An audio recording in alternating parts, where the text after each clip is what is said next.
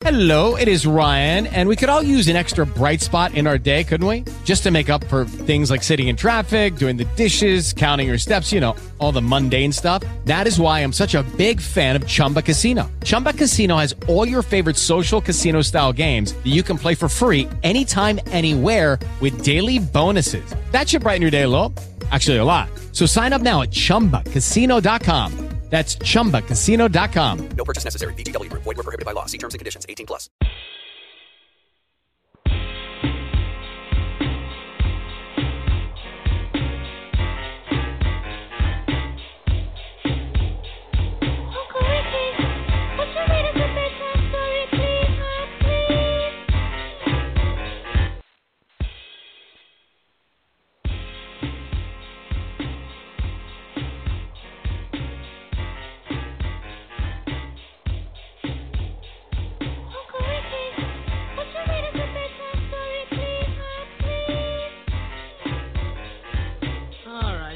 I get the storybook.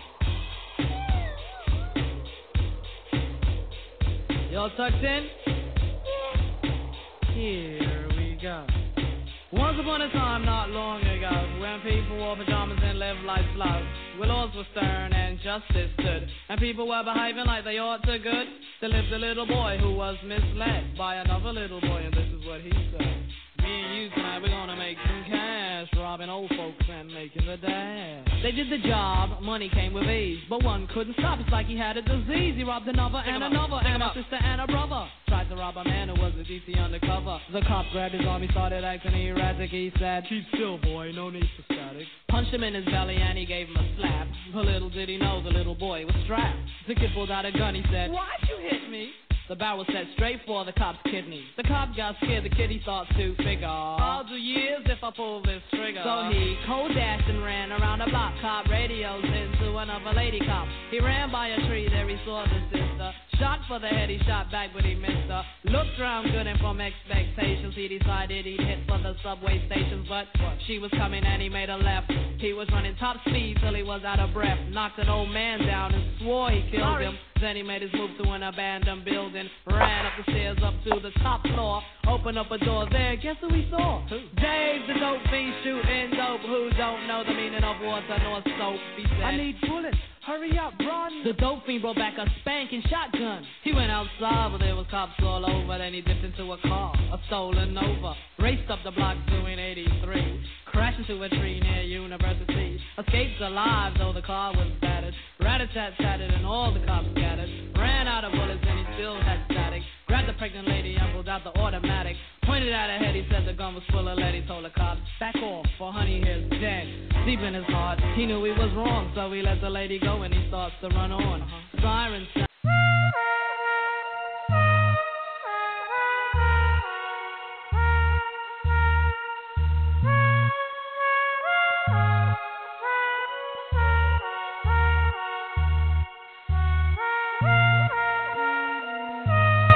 KIRP Radio! When you're looking for real truth, real talk radio, make sure you log on to KIRPRadioshow.com. Sunday nights live, 8 p.m. with your host. Rocco P. Good evening. Thank you for listening to the KIRP radio show. That's Keeping It Real with Pudgy Miller. This is last the last Sunday night of the month with me, your host Rocco Pacercio. Rocco P. I thank Pudgy for the opportunity to host this show. I thank him for the opportunity to share his platform with me. I have a hard time believing this is the last Sunday night of the month, and that's because we do have a fair amount of uh, of the month left, like through uh, through next Saturday. But this is the last Sunday night. Tonight, I wanted to discuss uh, I wanted to discuss the GOP delegate process, but I wanted to discuss it really kind of from a different angle. I wanted to give a backdrop into the bigger perspective of the two-party system.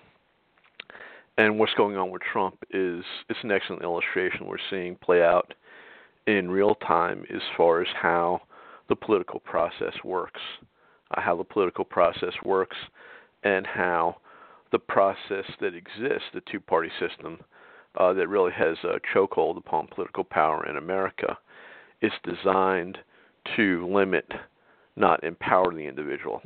It's designed to limit, not empower the individual. It's designed to keep power in the hands of a small group of people. It's not designed to be a democratic system, whether uh, you consider yourself a Democrat, whether you consider yourself a Republican, or whether you're in the you know the huge number of people that are independents. And, and think about it. Uh, Nip Pudgy was independent last time we spoke with him. That makes perfect sense. But they still have us. In other words, you're independent in the political system. You, you, you, in other words, you you refuse to sign up in a party. But when you get down to the ballots, I mean, who I mean, who who you're still going to vote for? And of course, you know, people in both parties mean they should they should respect their constituents. They always don't. Uh, theoretically, someone, if uh, you know your representatives, you know, at the state level, county level, county commissioners, what what have you, you'd figure they should respect their constituents more if they're in their own party. But uh, we seem to know uh, that it's not the way it turns out. But before we get into the nitty gritty of uh, the delegate thing, and again, I think it, it's it's really it's an excellent illustration about how the the system is designed to limit and not encourage popular democratic participation. You have to look at. I want to look at the bigger picture. The powers that be, and I've said this before on the show, they give us false choices. Many, uh, probably many of the people listening tonight know what I mean when I say that. And the false choices that manifests itself in a lot of ways. The easiest way to understand is when you go into when you go to vote uh, in a presidential race, when you go to vote for most federal offices, the rhetoric, in other words, the, the words, uh, the words will be different used by a Democrat and a Republican. Okay, that there's certain bases, there's certain issues. Abortion would be one one example where the rhetoric, you know, the words the the alleged philosophy is different. Most Democrats, not all, you know, there's been some, uh, there's been pro-life Democrats, and there still are some of them in Congress. But in general, the Democratic Party will be strong proponents of abortion on demand. In general, not always, the Republicans will oppose abortion on demand. But how does it shake out? In the final analysis, the Republicans don't do anything to stop abortion. The, the power exists at the state level to do that. It's it, it's relatively easy. It just takes political will. What do I mean? Uh, abortion on demand became the law of the land through a Supreme Court decision. The Supreme Court decision is invalid on at least two counts. Number one, it violates the most fundamental human right we have, you know, the right to life. Then number two, the Supreme Court exerted itself over the states. There's nothing if you view abortion as uh, a health service. Okay, I mean I don't. I, obviously, I see it as I see it as clinical or really you know, surgical, uh, know, surgical death. I mean it's murder. But if you view it under the auspices of health care, the federal government has no right. They, they have they have no power whatsoever to to be involved in that arena. Okay, it gets it gets even worse. Think about this. Supreme Court rules on it we've been indoctrinated, we've been brainwashed over 100 plus years of so called progressive education. It's really collectivist education to believe that if the Supreme Court uh, rules on something, that that makes it law. Not the case. The Supreme Court offers their opinion as the highest court of the land, and then in order for that opinion to take on legal precedent, it would have to be enacted by the legislature. So, in other words, even if even if Roe versus Wade, uh, even if the Supreme Court had jurisdiction to rule on that, and they certainly did not, in order for abortion to have become the law of the land, Congress would have had to pass laws to make that the case. So they continue to lie to us. They continue to take advantage of the ignorance of uh, you know the pop uh, of the American public.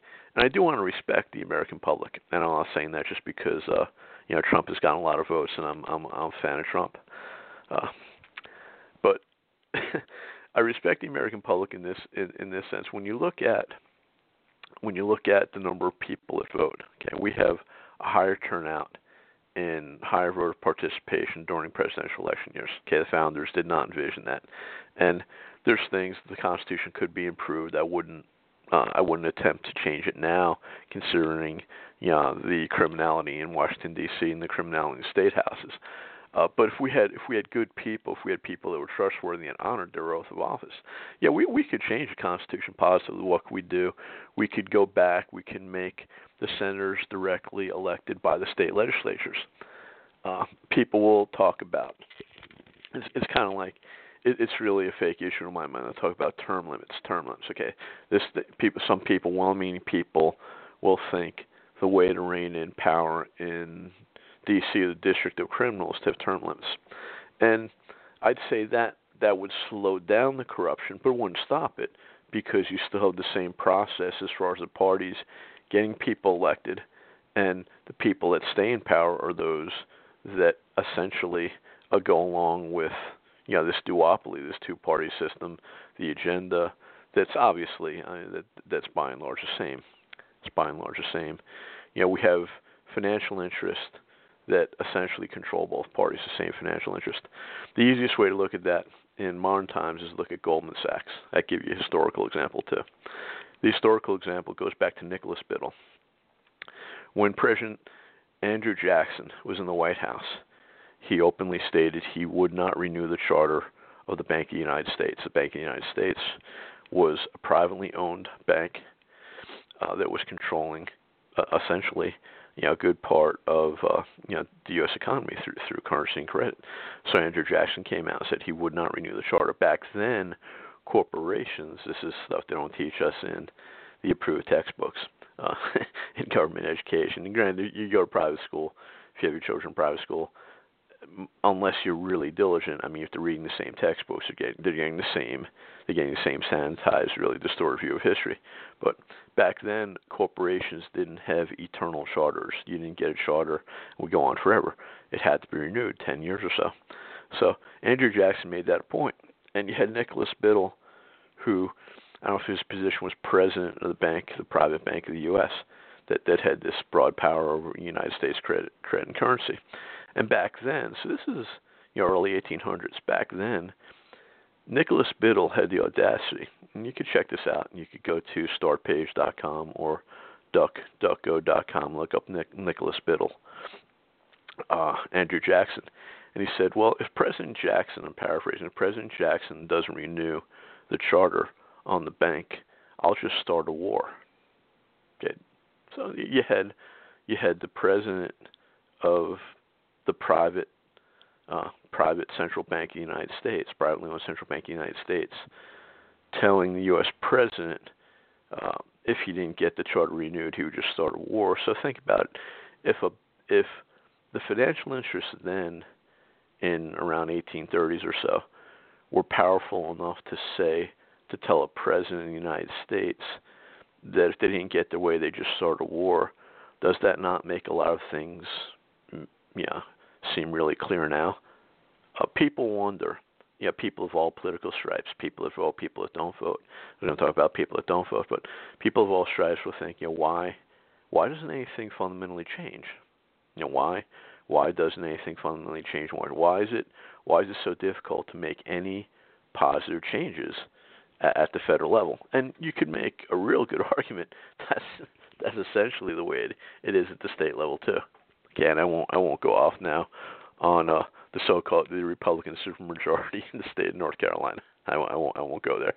Uh, you know, I want to stick to my topic. But the reason things don't fundamentally change is we have the same financial interest, really yanking the change, so to speak. You know, being the puppet masters for for the leaders of both political parties. When I, when I make a statement like that, I'm not saying every Democrat and every Republican uh, is controlled. No, but obviously think about how against us, against the people.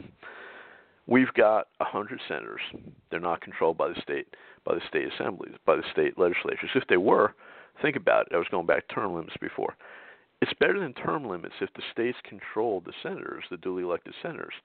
The states could shut down the federal government because if enough states didn't like what was going on in D.C., they could just call their senators back home. State legislators, they, they, they vote them in, they call them back if if a state if the if the senators uh, if if federal senators didn't vote did something that, that their states didn't like, the state legislatures could just replace them, depending upon state law. So far better than term limits would be going back to the Constitution was originally written. So that, that that's one way.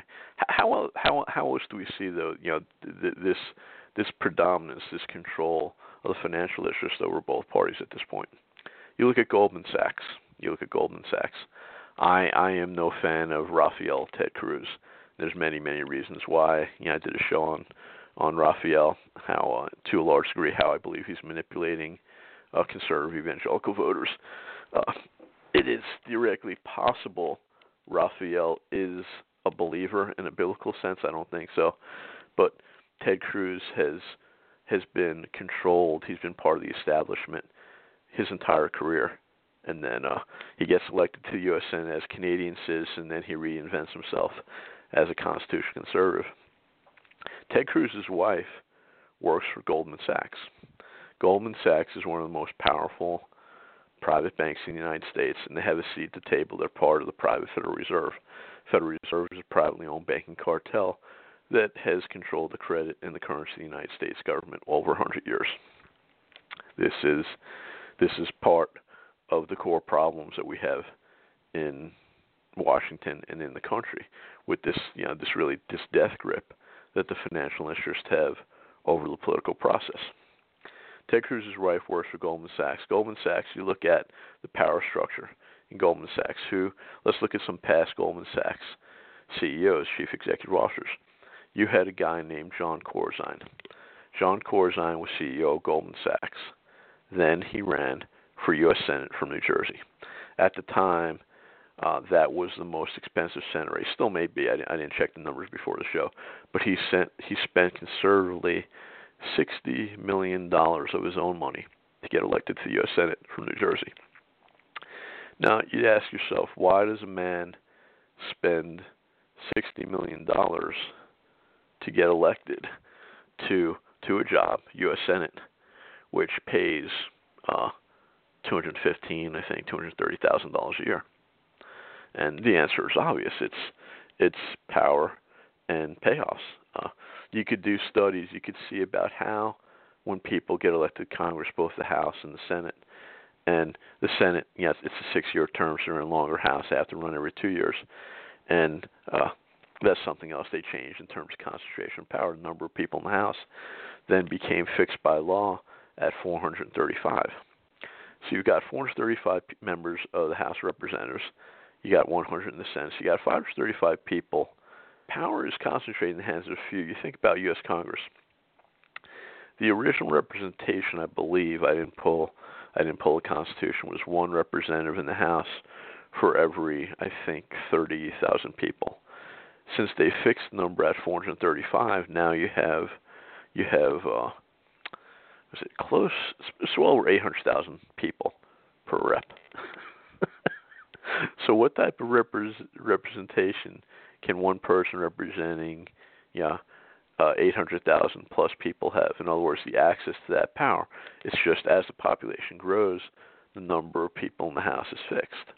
Uh, again, the process is anti-democratic. It's designed to limit the access of the people to power and the influence of the people they have over power. Getting back to Goldman Sachs, you had Jon Corzine. Okay, CEO of Goldman Sachs, runs for U.S. Senate. Then he became governor of New Jersey. Who was uh, who you think who was CEO after after uh, Goldman Sachs after Jon Corzine? A guy named Hank Paulson.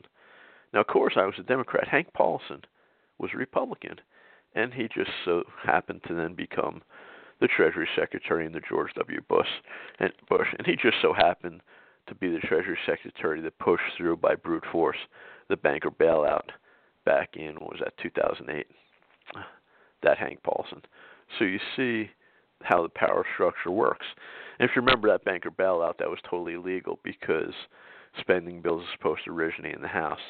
It failed in the house and went back they they passed in the senate then went back to the house it was totally totally anti-constitutional it was illegal it should it had to originate in the house uh, the house controls the purse but in any case i think you see my point You look at Goldman Sachs and you look at the CEOs. You have Corzine, CEO of Goldman Sachs, becomes a Democratic senator, then a Democratic governor. Then you have Hank Paulson, becomes Republican Treasury Secretary. This is the game they play. So, what's playing out now with Cruz and the delegates, I mean Trump and the delegates, is you know Cruz Cruz of course knows mathematically he can't win now, but he's running at the behest of the establishment just to frustrate Trump and try and stop Trump from getting over the top. But the whole idea of of this being a democratic process, the whole idea of the parties representing the will of the people, you know, one man, one vote, it's uh it, it's a fantasy. I mean, it, it's a fantasy. I don't I don't just mean that in terms of how much money it takes to actually run a campaign. Okay, that that's that's just another issue. And again, if we went back to the way it was, if we had the state legislatures appointing senators, and then if we had one representative for every 30,000 people, that, that's a lot more democratic. The way it is now, it's very, very limited.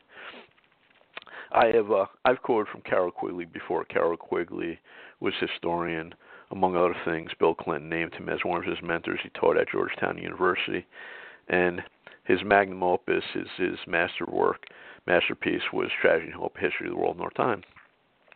And he wrote a bunch of other books. I think you can still get Tragedy and Hope online, PDF. It's uh, it's over a thousand pages. He wrote a, a number of books, and he he would speak of the Anglo-American Empire. The Anglo-American Empire. I my my phrase, my preferred phrase for that entity, the Anglo-American Empire, as, a power sphere, would be the New World Order. But but Quigley wrote in his book, Tragedy and Hope, uh, published in 1966, there does exist and has existed for a generation an international Anglophile network which operates to some extent in the way the radical right believes the Communist Act. In fact, this network, which we may identify as the Roundtable groups, has no aversion to cooperating with the communists or any other groups and fre- frequently does so. I know the operations of this network because I've studied it for 20 years and was permitted for two years in the early 1960s to examine its papers and secret records. I have no aversion to it or to most of its aims, and have for much of my life been close to it and to many of its instruments. I have objected both in the past and recently to a few of its policies, but in general, my chief difference of opinion is that it wishes to remain unknown, and I believe its role in history is significant enough to be known. So, this is an Ivy League educated historian writing books, you know, 500 to 1,000 pages, and he comes out this book in 66. Originally, the book was only supposed to have been distributed to members of the Council on Foreign Relations but it eventually got out. And when that book got out, the reaction to that really started the modern the modern patriot movement. This is also what, what Quigley wrote.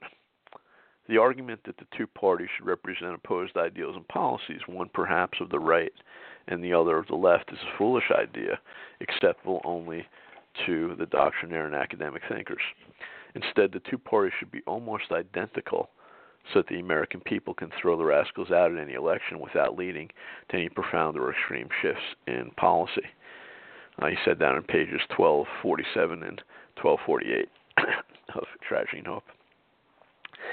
And he also had another another great quote in that book. the powers of financial capitalism had another far-reaching aim, nothing less than to create than to create a world system of financial control in private hands able to dominate the political system of each country and the economy of the world as a whole.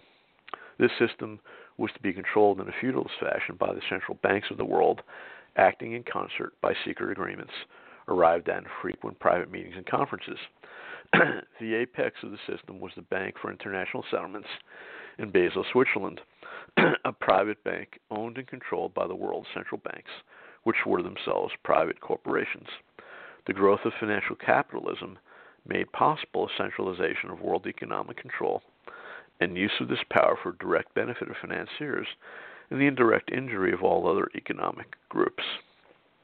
Quigley also wrote the Council of Foreign Relations is the American branch of society which originated in England and believes national boundaries should be obliterated and one world rule established. You notice, I mean, uh, they tried they tried this thing. They had a League of Nations and uh, League of Nations failed. You know, failed with World War One, really.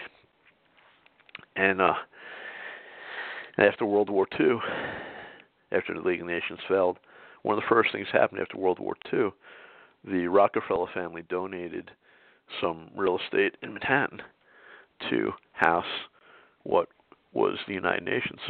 So you notice the no matter what happens, what's happened since World War II, and much has occurred, um, the United Nations never goes away. The United States, last time I looked, uh, I think pays for about 25% of the budget of the United Nations. The United Nations' sole objective, again, is to eliminate national boundaries. Never goes away. Doesn't go away. It's always there. When you wonder, you know, why? Why don't things change? Why? Why is there no? Why is there no real difference? The Trump the Trump candidacy is is huge. It's huge for this reason. Whether whether you love Trump or hate him or don't care about him, it's huge for this reason. Uh, win or lose, Trump is going to profoundly affect the two party system. Win or lose, Trump is going to profoundly affect the two party system. Let me explain that. If Trump loses, it could be argued he's going to have a far greater effect upon the two party system than if he, than if he wins. Back in back in the 1960s, Barry Goldwater got the nomination. And it's funny, this is also mentioned in, in Tragedy and Hope, which was written in 66, so it wasn't that long uh, after that happened when uh, Quigley had published that book. But Goldwater won. He won the nomination in spite of the fact the establishment hated him. Goldwater spoke about the United Nations. Uh, he understood this intel- the intellect, the international influence. He he had the big picture down. So he was hated by the establishment. So what did the establishment do? Even though he won the nomination, they openly ensured that he would lose. That he would lose to Johnson. Um, you had people like Willard Mitt Romney, George Romney. Willard Mitt Romney's dad, George Romney, was governor of Michigan at the time, and he openly stated he wasn't supporting Barry, he wasn't supporting Barry Goldwater.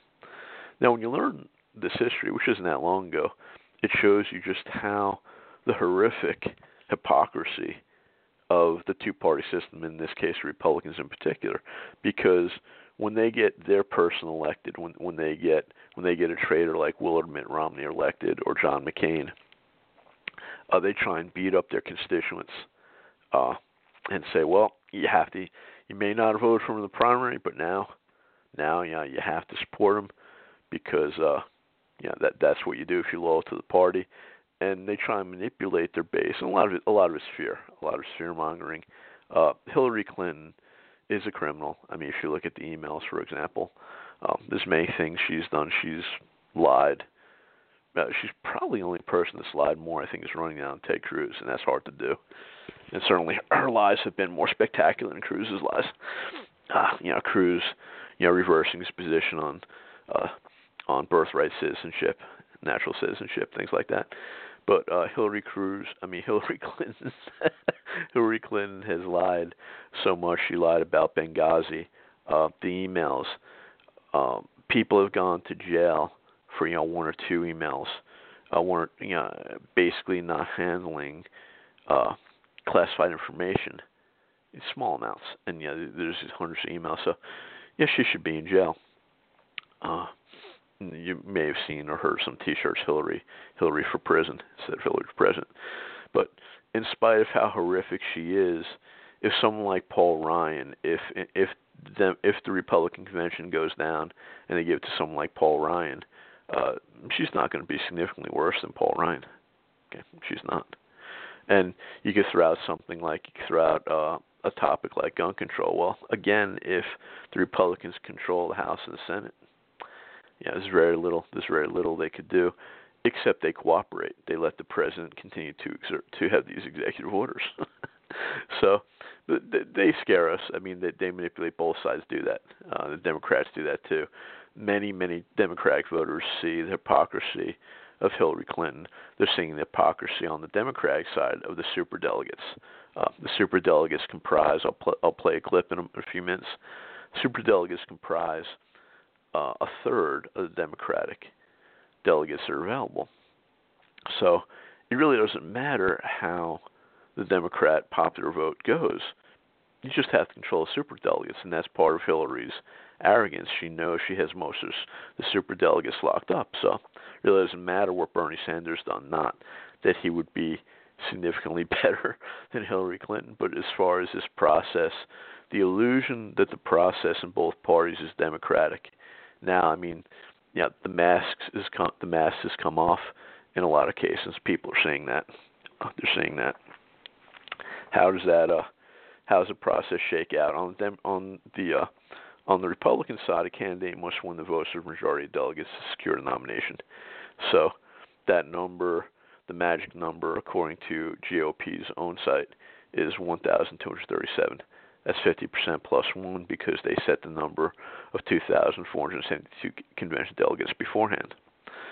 But the corruption on the Republican side, which is similar to the Democratic side, I mean, the Democratic side, uh, it's more in your face because of the super delegates.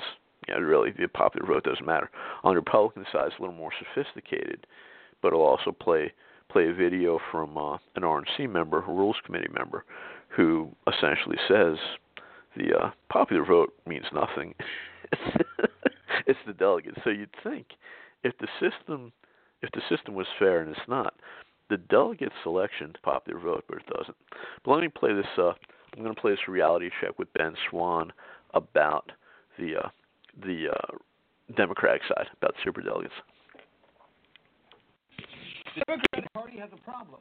Super delegates, a system the party created to protect itself from the wrong kind of Democratic nominee. Those super delegates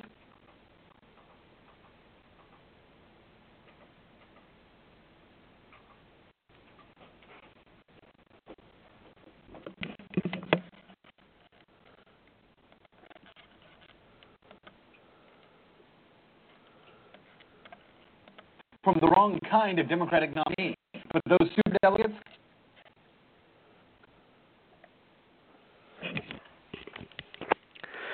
Technical difficulties with Ben Swann's video. Ben Swann went on to say, as I mentioned, a third of the Democratic uh, delegates are controlled by super delegates. The super delegates are Democratic uh, Party officials. Uh, they're uh, Democrats that are in Congress. Yeah, I think that they get 50. They get 50 votes pop. So imagine, imagine going to your voting place and yeah, you get to vote 50 times. I mean, there's a there's a super delegate at the convention, and they've even admitted Debbie Wasserman Schultz, Democratic congressman, uh, who's DNC chair. She's even admitted openly. Again, the, the mask has come off this in this election cycle to some to a large degree. Both parties, the mask have come off, and uh, you know, people were complaining about Bernie Sanders winning elections but not winning delegates in states. And she basically said, I, I didn't pull up that video, that the super delegates exist to essentially thwart the will of the people, to really to undermine the popular will of the people. That's uh, that's what uh, that's what Debbie Wasserman Schultz says. On the Republican side, uh, we have this RNC, we have this RNC Rules Committee member, an unbound delegate from North Dakota, and he uh, he openly he openly said, even if Trump walks in to the convention with 1,237, that guarantees nothing. It means nothing. And so let's uh, let's listen to what he has to say.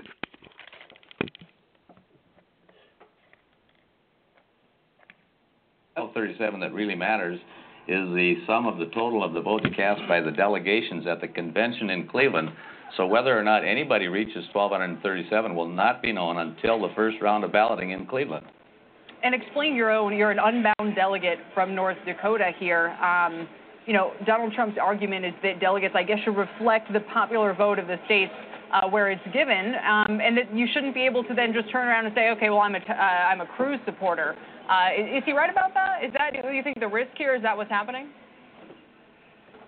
Well, no, there's a lot of misunderstanding about how uh, whether or not the delegates are bound in the first place. In North Dakota, we are not bound by any uh, by anything whatsoever. We've had no preference vote in the state, and all of our delegates are elected by the party at its state convention, completely unbound and free to vote their conscience at the national convention.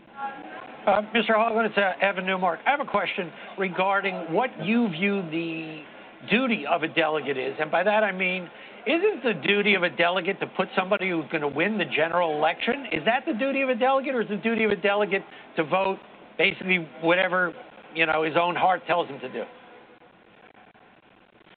Well, there's a, a lot of controversy about that, but my view is the delegates are all individuals, have been since the Republican Party was established, individuals entrusted with the responsibility and the duty to make their best judgment in, in deciding who to nominate for our, as our candidate to run in the general election in the fall.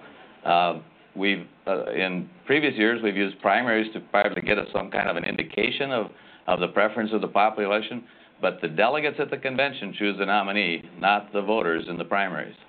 You know, uh, however it might play out this time around, do you actually think there's going to be uh, serious attention to this system in general at this point? I mean, you actually have a lot of people uh, kind of crying about the uh, the logistics of it right now. Uh, is it at risk uh, doing it this way down the road?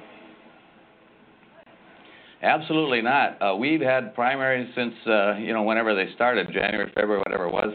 But I'm going to propose, now I'm going to switch hats here a little bit. I'm a member currently of the RNC Rules Committee, but in Cleveland, I'm going to be just a delegate to the convention, but I'm also going to be a member of the Convention Rules Committee. And the Convention Rules Committee is going to deal with the who do we nominate, who gets to be even considered for votes at the convention. And I'm going to propose, I announced six, uh, a year ago that I was going to propose an amendment at the Convention Rules Committee, which I'm going to deliver on, and that is to uh, nominate, uh, to consider every contender to be deemed to be nominated if they have won even a single vote in a primary or a caucus.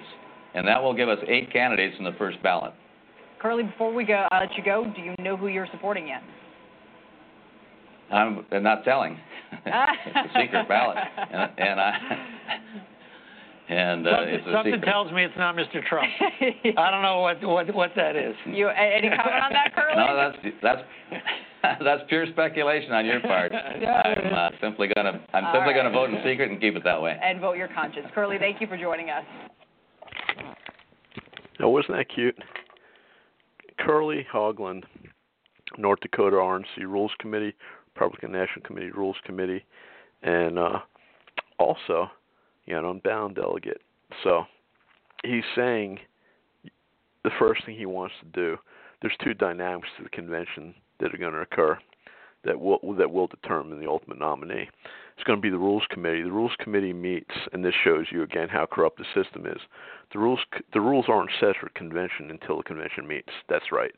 So, yeah, that clown Curly Haugland from North Dakota just said the first thing he's going to do is propose a rule to say that anyone that's even got one vote is eligible. Okay, so it has nothing to do with the will of the people. Check this out. Right now, Donald Trump has over 2.3 million more votes than Ted Cruz. 2.3 million more votes. But what Cruz has done, Cruz and his organization has been sophisticated is as far as the Republican Party, and they've gone to states like Colorado. Colorado does didn't have a primary. Okay, there was it was funny there was there was a measure for them to have a popular primary, and they uh, they got rid of that and they they elected delegates at their convention, and they all mysteriously then they all went to uh, they all went to Cruz, and right after that someone had tweeted never Trump. But it's interesting, the uh, Breitbart wrote a piece published on April 17th that says revealed Colorado lawmakers who voted to scrape or scrap election are Ted Cruz delegates. So the very same people in the some of the same people in the Colorado General General Assembly who wanted to get rid of a popular primary, the same people that were supporting Cruz. so, so it doesn't matter. You, know, you look at the polls. It doesn't matter. Yeah, it doesn't matter what would have happened in a primary. Uh, it was confined to the number of people that went to that that went to that convention. Now think about that. Think about that. If you're if you're a party person, Republican or Democrat, and you think you think I'm being uh, I'm being uh, too critical of, of the party system, think about how that really works. Okay, um, the entire delegate system is designed to suppress and not reflect the popular vote. Now that's why we have 40% of the people won't vote in a presidential election, and it's even less in in off presidential year. A lot of them don't do that not because they're lazy, because they know the system and know the system is rigged. Why why does federal election law permit parties to control the process? In other words, why don't we have primary voting day across the entire nation for president? Now, if we did that, that would save a lot of money and time, wouldn't wouldn't it? We, if we had by federal election law, we had one primary voting day, six eight months before the general election. It's over in one day, just like a general election. But instead, we play. There's this ludicrous, corrupt, filthy system where oh no, we have to look. You know, the the entire focus of the nation is on Iowa and New Hampshire. that's the way. That's the way they want it. Uh, how is it fair to, to elect delegates at a party convention if it costs money to attend the party convention? In in North Carolina, they've increased the cost to attend the base, you know, the base package, the lowest dollar amount you could attend now. It's ninety or ninety-five dollars to go and vote at the, uh, the GOP state convention in Greensboro this year. How's it fair to elect delegates to party convention if it costs time, time, uh, time, money then to travel there? So in other words, you can't just elect a delegate by voting locally. You have to you'd have to go to the party convention. Consider the 24th Amendment to the Federal Constitution. Okay, that was proposed on August 27, 1962, and that was passed on January 23, 1964. Quote, Section 1, 24th Amendment Federal Constitution: the right of citizens of the United States to vote in any primary or other election for president or vice president, for electors for president or vice president, or for senator or representative in Congress, shall not be denied or abridged by the United States or any state by reason of failure to pay any poll tax or any or other tax. Section 2, the Congress shall have power to enforce this article by appropriate legislation.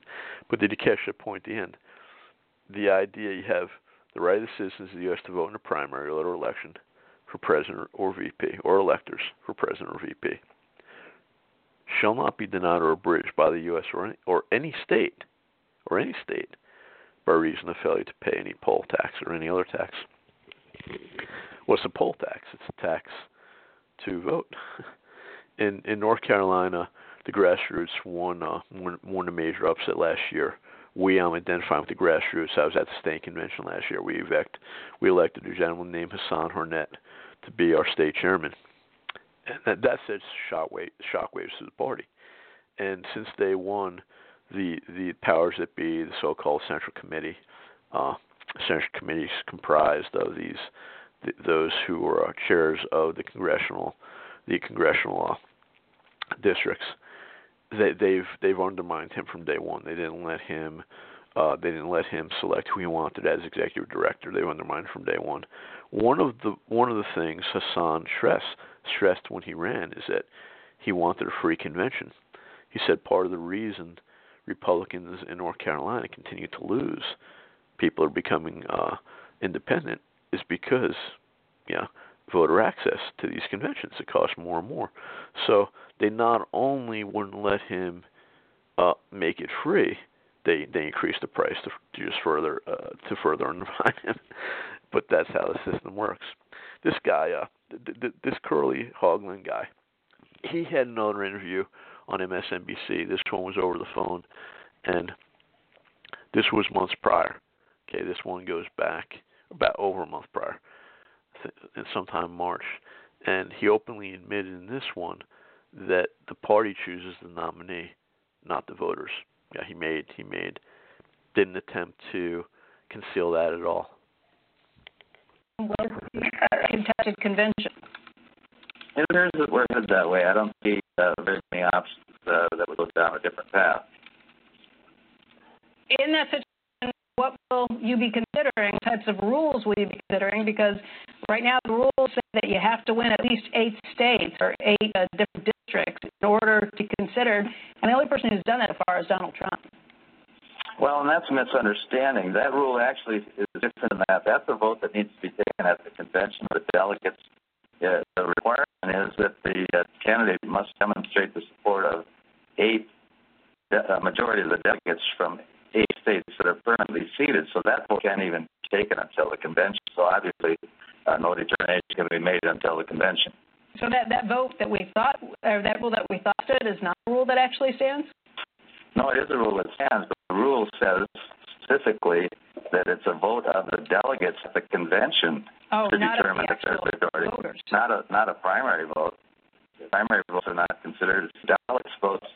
The delegates have to can cannot vote until they're permanently seated, and that's the first action of the convention. So Most of the delegates are going to be bound delegates who are required to vote as voters them. I think there's only like 160 unbound delegates. And Gary, maybe you can weigh in and say uh, whether you think um, things will go, how, how you think things will go on this first vote if most of these delegates are bound.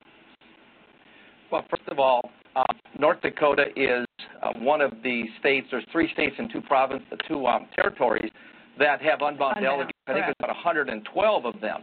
And, and North Dakota is what our convention in April uh, 1st, and then that'll determine if I'm actually one of the elected delegates that that are, that are elected convention. But what happens is, let's Trump gets to 95% or 90% or Ted Cruz. What happens is those un- unbound delegates have the ability to vote for whatever candidate they want on the first ballot.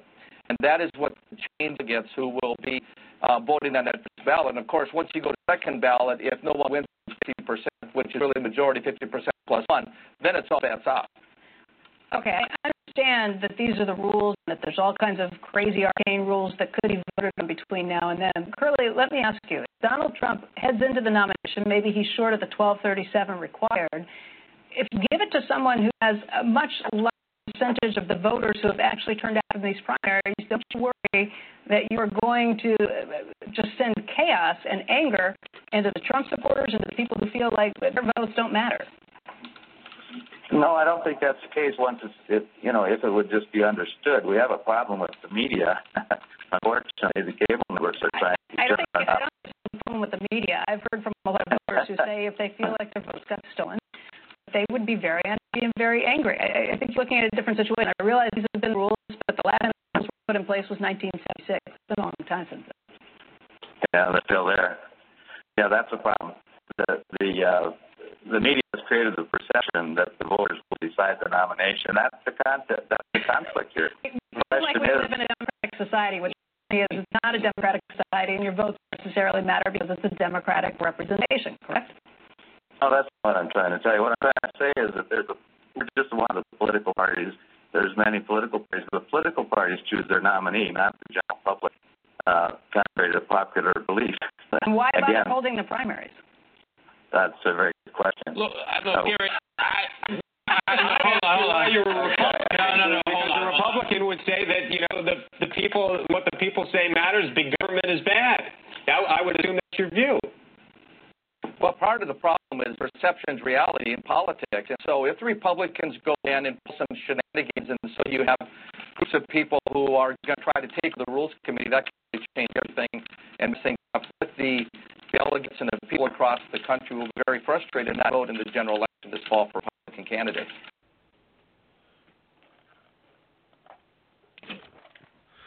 Okay, so you caught that, Mr. Curly Haugland was asked then, well, then why? Why do we bother head of primaries if uh, it's just merely a matter of delegates selecting uh, the uh, nominee? Says, I don't know. Good question. He just says, good question. So it's in your face. Uh, I said in the start of the program, whether you like Trump or dislike him or don't care, that he's going to have profound effect on two-party systems for this reason two party system is like a triangle. Okay, you look at the tip of a triangle and one side supports the other. One side supports the other. They lean against one another. Uh, if you take you remove one side of the triangle, then the other side falls down. It's that simple. Most people, say most people and make a generalization, most people vote against candidates. Most people will vote against candidates. So they don't really Republicans who voted for Willard Mitt Romney really didn't like Willard Mitt Romney. They disliked Barack Hussein Obama, aka Barry Soetoro. Barry Soetoro was his name growing up. Uh, Lolo Soetoro had adopted him. Uh, yeah, that's all. Uh, That's all out there from Indonesia. Uh, who who is Barry Soetoro's dad? Uh, I'm not sure, but that's another topic. In any case, same thing. Uh, a lot of the Democrats who voted for Barack Hussein Obama, aka Barry Soetoro, did not like, didn't necessarily like Barack Hussein Obama that much, especially after after four years. when he didn't deliver. When we had an increase in illegal wars, uh, the uh, Guantanamo Bay wasn't shut down. Uh, civil liberties continued to erode.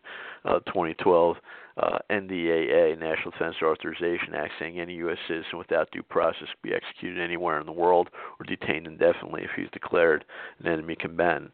No, uh, it wasn't like, yeah, Barack Hussein Obama was that popular, but people were voting against Willard Mitt Romney. So the Trump thing is this is really huge because, and I, I think the uh, the RNC people they know this. They know they know their backs against the wall on this. If they thwart the will of the people, and like I said, at this point, Trump's got 2.3 million more votes than Cruz. Before it's all over, it'll be I don't know, guesstimate well over 3 million. I'm not sure. California could be well well over 4 million. He's going to have more, probably 4 million more votes than Cruz when it's all over. So if they go into this convention, someone like Lindsey Graham, uh, Lindsey Graham from South Carolina, another traitor, uh, he said Trump shows up one delegate short, yeah, he's not getting the nomination. So if if they do this, if if if the will of the people is thwarted, then that's going to bring down the Republican Party, not overnight, but it is it is going it is going to dissolve, and we will see a populist type party. I don't know what they'll call it. Uh, populist wouldn't be a bad name, but we'll see another party pop up, and it's going to be real hard for the Democratic Party not to dissolve then too, in rapid succession in a short period of time because they'll lose their power and won't go away overnight. But if you don't have the Republican Party having national prominence anymore, why are Democrats Democrats going to continue to vote against Republicans when they're not on the ballot? You, you get that, or they can't get elected. Do you get that point? You can't vote against someone when the other guy, the other party, doesn't have that power. Doug Wead is presidential historian. He worked for the Ron Paul campaign. He's a very, very interesting, very interesting character. And uh, Wead has broken it down as far as what would uh, what's going to happen at the convention, and uh, he takes a more he he doesn't take as critical a view of what's going on. He's he's not ignorant. He fully understands that the uh, political establishment is aligned against Trump. You know, he, he he's fully aware of that. But he basically says there's there's two things that are going to happen. It's not just the rules committee that's going to meet early on. It's the credentials committee, and and even Corey Haugland mentioned that credentials committee. So what what does the credentials committee do? And I've seen this. I've seen this at the county level and at, at the level of state convention with the GOP. The uh, the credentials committee determines. Okay, you have X number of people that have registered beforehand to be at the convention when credentials committee comes there, it's not it's not an automatic process that those people get seated. Okay, why? Some people may not show up. Okay, there's a you know, you have 2,472 convention delegates. Some may not show up. Uh, could be sickness, could be business, other other reasons. So there's alternates. So you determine who's going to get seated. And, but it gets more interesting than that. It's not just the alternates. Uh, there has been voter fraud. I can admit this on this show. I think the listeners of KIRP are are astute enough to know they're enlightened enough to know about political reality. There's there's political uh, there's vote fraud all over the country in different ways. With these machines, you know, we have North Carolina. It's worse than South Carolina. Uh, that they could they could do whatever they want. Uh, they like to keep it though. It's difficult to steal a race. If the polls have someone with double digit leads, you can't steal that race. That's part of the reason they couldn't steal the race in South Carolina from Trump because the poll numbers were that dominant. If it's under five percent, they, they could uh, they could put whoever yeah they could they could control that race. In Texas, uh, Cruz Cruz's people, Republican Party had cheated. Uh, in Wisconsin, Cruz's people had cheated. I won't go into the details. You can see the stuff in Wisconsin really easy. When you look at the polls beforehand, you can break it down by county. They uh, they stole Wisconsin. So Trump Trump has uh, hired or uh, promoted a guy named Paul Manafort in his organization. Is technical technically for the Trump campaign, he's uh, he's the convention manager. But the first thing they're going to do, the Trump campaign is going to do, is they're going to challenge these delegates. Uh, they're going to challenge a lot of the delegates. So when you look at the process, even though they can and will change the rules. Like Corey Haugland said, it's it's totally perverse. Why why are you going to say anyone that got one vote could get elected? Because obviously it's just another method to divide the vote and to deny Trump the nomination, especially if it goes to a second ballot vote. But the Credentials Committee is going to be huge in this. And uh, let's listen to what Doug Wead says about this, about why front runners normally win. It, it, it, it, the Republicans really have a squabble on their hands in Cleveland. They don't have a clear nominee. It can get nasty, but doesn't always have to be that way.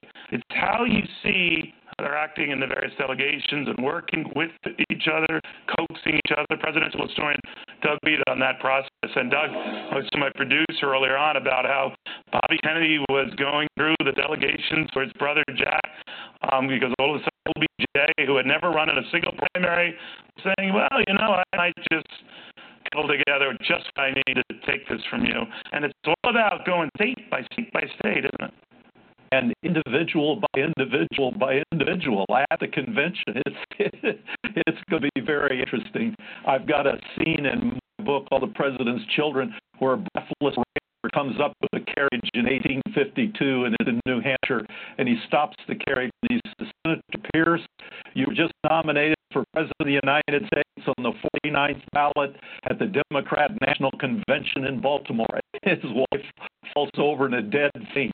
So we're back to some of those exciting moments. well, hopefully we don't go to 49, but the prevailing is that it might go to multiple ballots. It, I guess a lot would depend on if Donald Trump, as the leader now, state leader now, how close he is to that 1237. Closer you are, usually the easier is to cobble together some stray delegates here and there, uncommitted delegates. But even there, Cruz has been able to get quite a few.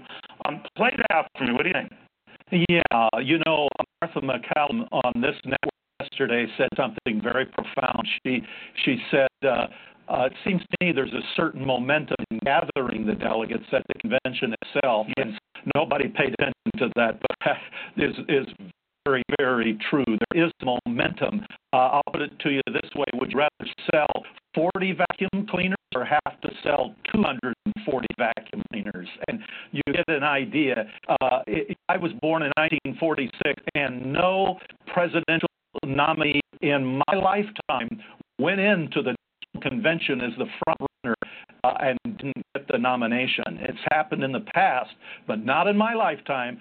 So th- it's just a lot easier if you're 20 or 30 away than it is if you're 240 away unless the party has thing against you, as Donald Trump's people claim it does with him, and that if he were one away, they'd put everything in to stop. Well, yes, that's true. But for the establishment to get to the multiple ballots, they got to take control of the Rules Committee, and both Trump and Cruz have a vested interest interest in bleeding away those delegates from the Rules Committee. Well and the next thing you guys are going to talk about in the next week is the Credentials Committee. So the establishment right. not only has to own one, it has to own the other two. All right. I can't wait for that. All right. Always a pleasure, my friend. So that is that will explain how pay, how it's going to play out. Uh, really, the, the uh, GOP establishment as uh, representing uh, the Anglo-American Empire or part of the New World Order has this problem on their hands. They really, uh, heads I win, tells you lose at this point. If they deny Trump the nomination, uh, the party fractures, and that would be that would be an awesome thing. If they give it to him, uh, they'll probably run someone like Willard Mitt Romney as third party candidate and attempt to. You know, he doesn't have he doesn't have to be Willard Mitt Romney or whoever they throw in on the ballot. And as an independent, they don't have to be on an all 50 states ballot. Just have to be on enough to make sure Hillary goes over the top. And uh, certain people like Bill Kristol have said neocon. Uh, yeah, he'd he'd vote for Hillary over over, over uh, Trump. So, you know, the mask has come has come off. I would say vote. Uh, the way the reason I say to vote is to let the people, the powers that be, know let the powers that be know you are watching them. Uh, but obviously, if you can't vote for someone in good conscience, then you, cast a protest vote. Uh, not voting isn't going to change things, uh, but voting, of course, when you give them false choices, doesn't change things. A protest, vote at least makes a statement, moves in the right direction. Uh, I talked in the past about how if we have this, we have federal election law. If they wanted the system to be better, they could pass federal election law and have one primary day, six eight months before the general election, and they could make it based upon the popular vote, or they can make it they can make it mirror a proportional system like the electoral college. But that could easily be done. So they could eliminate uh, a lot of the corruption. They could eliminate a lot of that corruption if they wanted to do that. What's what's really how how did you know the founders of the country view political parties? That's uh, that's an interesting question because now you know we grow up in this system that they have uh, they have a two party system, but how how could was it always like that? You know, was it really always like that? Not so. Uh, not so. George Washington's farewell address uh, it was published originally September 19, 1796, after he served eight years as president. And of course, uh, you know, he was General George Washington before that. And he had some very some very critical things to say about political parties. Then they called them sects. So let me read let me read about how George Washington viewed political parties. Quote The basis of our political systems is the right of the people to make and to alter their constitutions of government. But the Constitution, which at any time exists till changed by an explicit and authentic act of the whole people, is sacredly obligatory upon all. The very idea of the power and the right of the people to establish government presupposes the duty of every individual to obey the established government. All obstructions to the execution of the laws, all combinations and associations under whatever plausible character, with the real design to direct, control, counteract, or awe the regular deliberation and action of the constituted authorities are destructive of this fundamental principle and of fatal tendency. They serve to organize faction. That was the word he used for parties. That was the word they used for parties. They serve to organize faction, to give it an artificial and extra, extraordinary force, to put in the place of the delegated will of the nation uh, the will of a party, often a small but artful and enterprising minority of the community, and according to the alter- alternate triumphs of different parties, to make the public administration the mirror of the ill-conceived and incongruous projects of faction, rather than the organ of consistent and wholesome plans, digested by common councils and modified by mutual interests.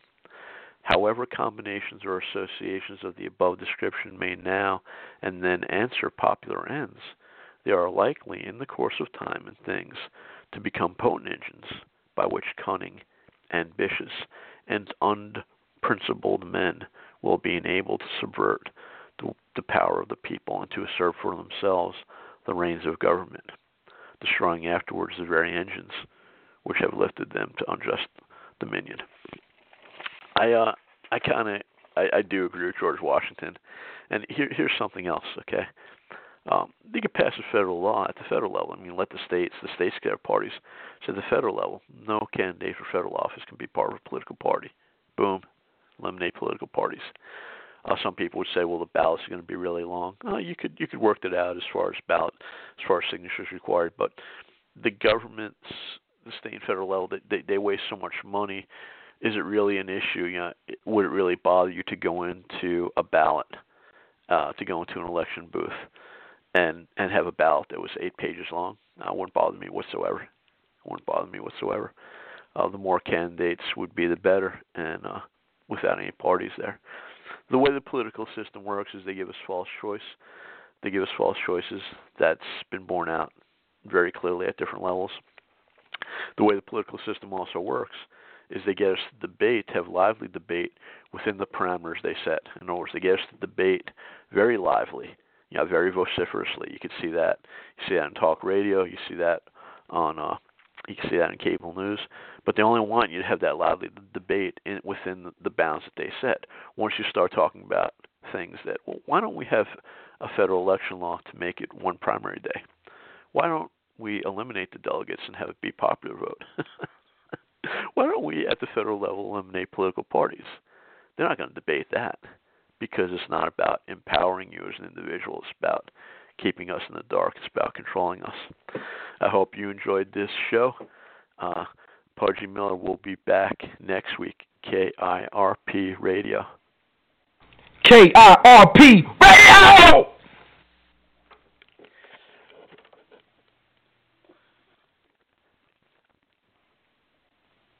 With Lucky Land slots, you can get lucky just about anywhere. Dearly beloved, we are gathered here today to. Has anyone seen the bride and groom? Sorry, sorry, we're here. We were getting lucky in the limo and we lost track of time. No, Lucky Land Casino, with cash prizes that add up quicker than a guest registry. In that case, I pronounce you lucky.